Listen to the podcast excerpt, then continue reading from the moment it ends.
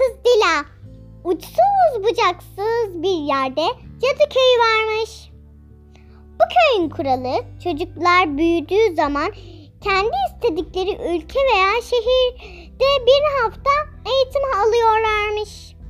Cadı kız Dila büyümüş ve evden ayrılmak için eşyalarını toplamış. Ve köydeki herkes onu uğurlamış.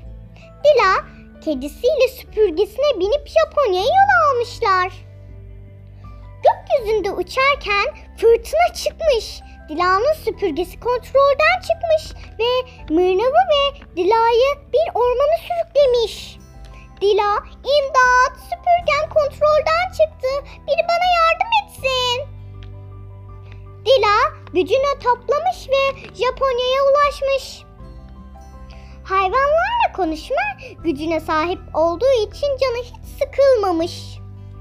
Sonunda bir hafta olmuş. Cadılık dersi bitmiş. Dila süpürgesine binip köyüne giderken mırnav, "Çok eğlenceliydi, miau" demiş ve köyüne dönmüş. Annesi kızının tek başına süpürgesiyle yolculuğu tamamladığı için onunla gurur duymuş.